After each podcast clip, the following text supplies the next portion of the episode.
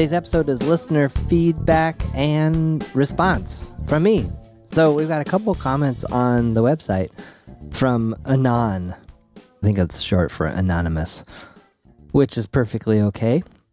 As long as they're constructive, uplifting, and not personal attacks from anonymous people, I'm totally okay with that. So Anon has a couple comments and some questions. Um, they were on episode seven and eight. Episode seven being how to invite the right people to your meetings, and episode eight, avoiding the dreaded meeting roll call. So in episode seven, Anon had some general comments about meeting size and said general feedback on your podcast. The length is great. Well, I'm glad to hear that. I try to keep them, I don't know that I keep them to a specific length on purpose, other than to just say what I'm thinking about working on, examining, and then get out of the way. Kind of like my meetings if you've been to one. On the other episode, avoiding the dreaded meeting roll call,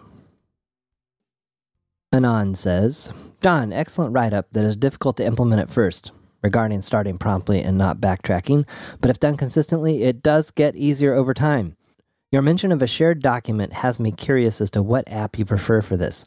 Is this a document that is shared real time like Microsoft OneNote, or one that is shared for posting after the meeting?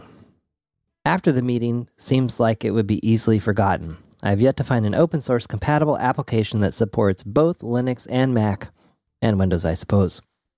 So the shared document platform that I use and prefer is an open source tool called Etherpad.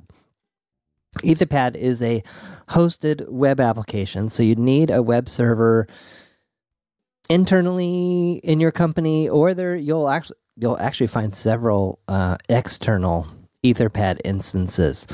I believe Mozilla had one for a while. Uh, if you just Google for them or Google or Google Etherpad instances, you'll probably find one. The upside of that is Etherpad's all ready to use. The downside is you're potentially sharing whatever you're putting in that document with the rest of the world.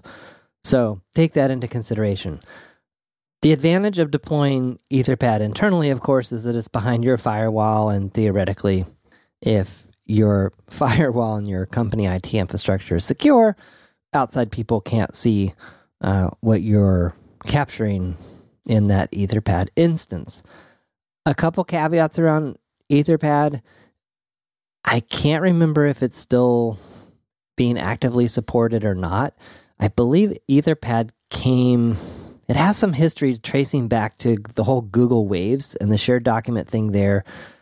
And then, anyway, again, I'll put some links in the notes for the history of Etherpad and maybe where to find it. I will say, though, that we're using an instance internally that is totally stable, it's always there. So even if the project isn't being maintained anymore, I still think it's a solid platform, a solid application to. Uh, you know, take notes from. The reason I like Etherpad is because it has line numbers. Now, the formatting in you know today's world of Google Documents is leaves a little to be desired.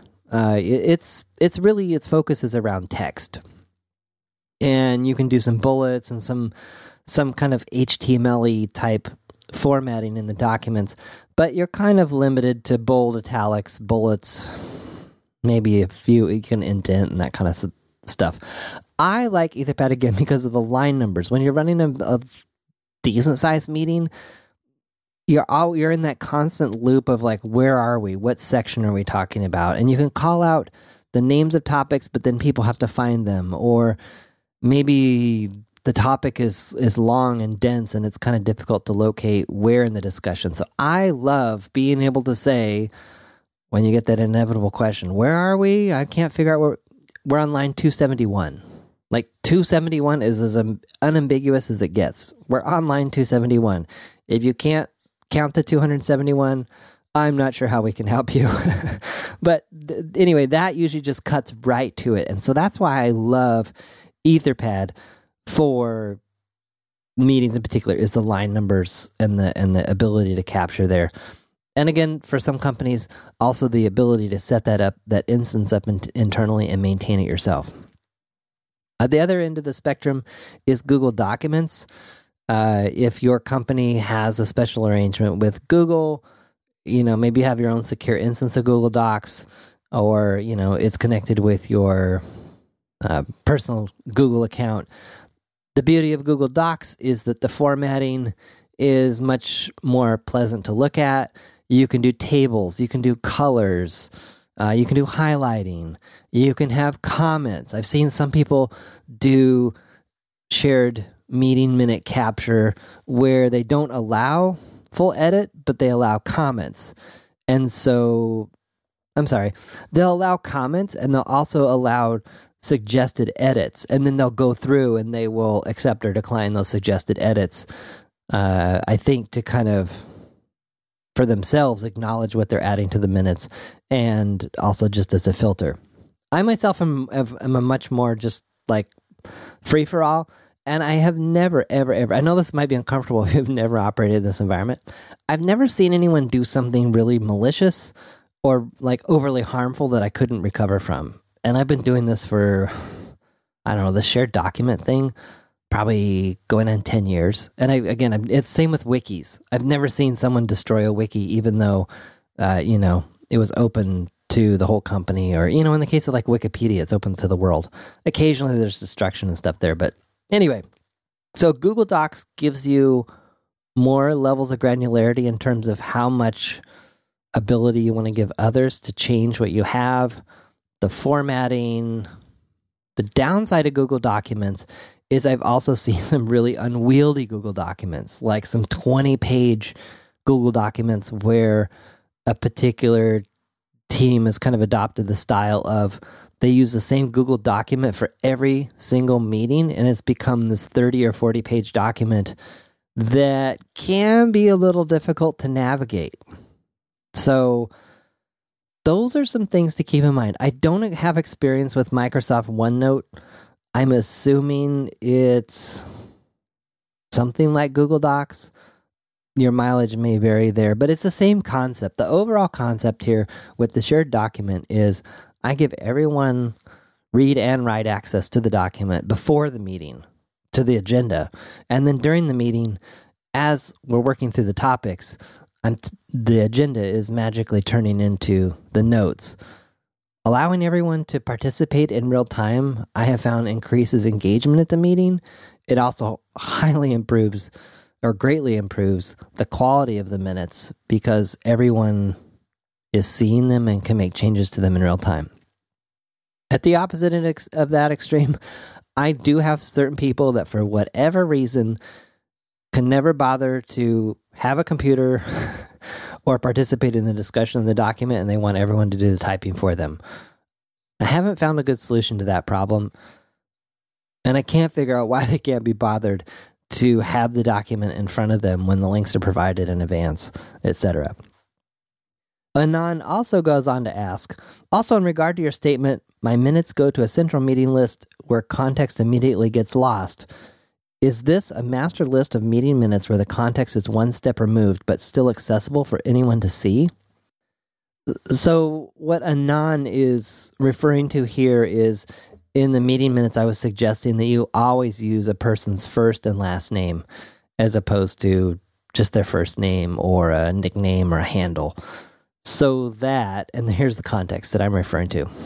So at my company, at Red Hat, we have a mailing list that's called meeting minutes.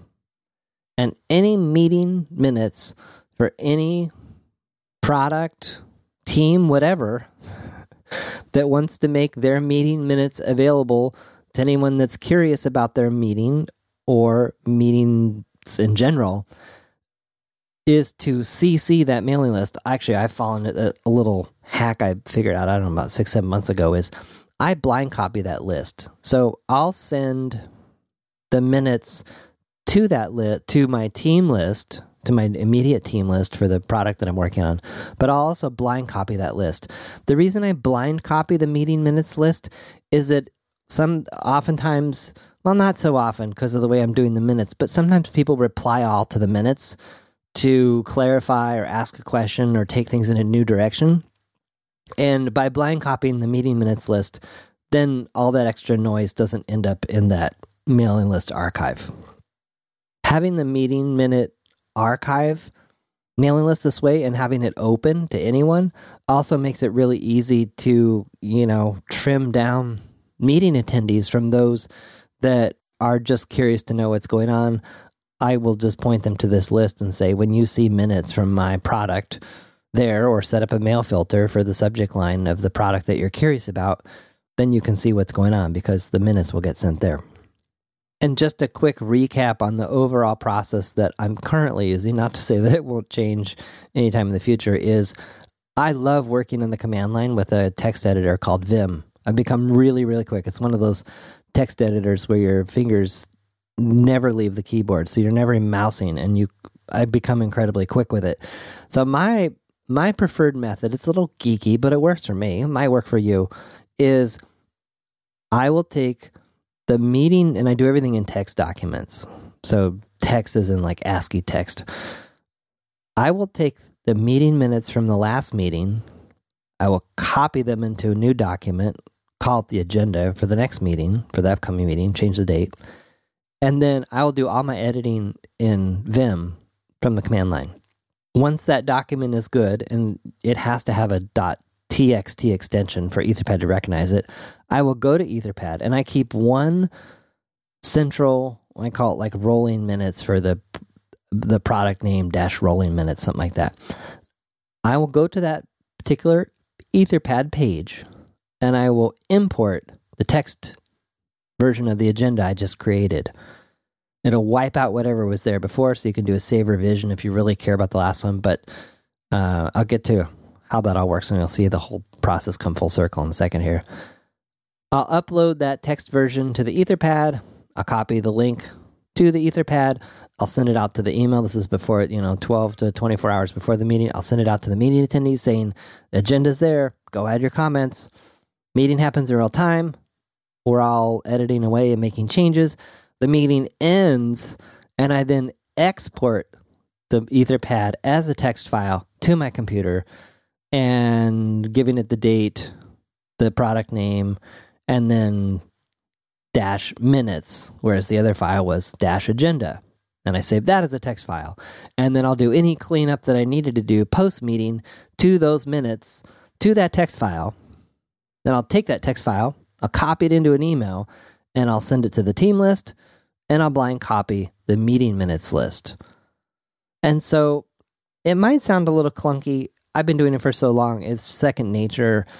I'm so much faster in the the uh, command line text editor that the overall time savings and lack of frustration is worth it to me uh, in a way that I wouldn't be able to do with Google Docs or some other platform. So there's a somewhat long answer that hopefully fills in more context to your questions, Anon. And so, anyone else out there, if you want to discuss more in depth some of the things that I'm sharing on these podcasts, just head over to johnpoelstra.com slash podcast and you'll see the different episodes there. Find the one that uh, you want to make a comment on and, and just leave a comment there under that particular topic. That helps to focus the, the discussion.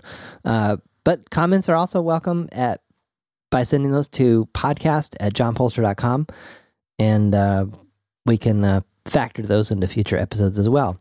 So thanks again, Anon, for your questions and comments. And uh, hopefully it's been helpful to other people too. One last thing I'm expanding my coaching practice and taking new clients. So if you or someone you know is looking for a way to move past the things that are holding them back to reach the things that they really want, I'd love to help. And even if you're not sure what those things are, all the more reason coaching might be a great option for you. Uh, there's nothing to lose here and everything to gain. I know that sounds cheesy, but it's true.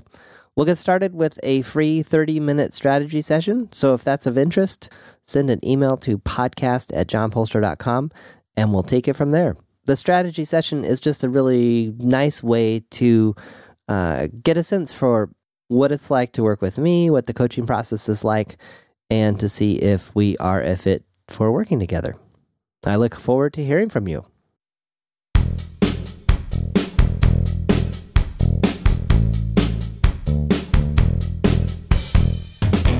Thanks for listening to The John Poelstra Show. Notes, links, and all that other good stuff for this episode are at johnpoelstra.com slash podcast. If you have questions or ideas for the podcast, send those to podcast at johnpoelstra.com. Thanks to Kevin MacLeod for the music on this podcast, which is licensed under a Creative Commons license and can be found at incompetech.com.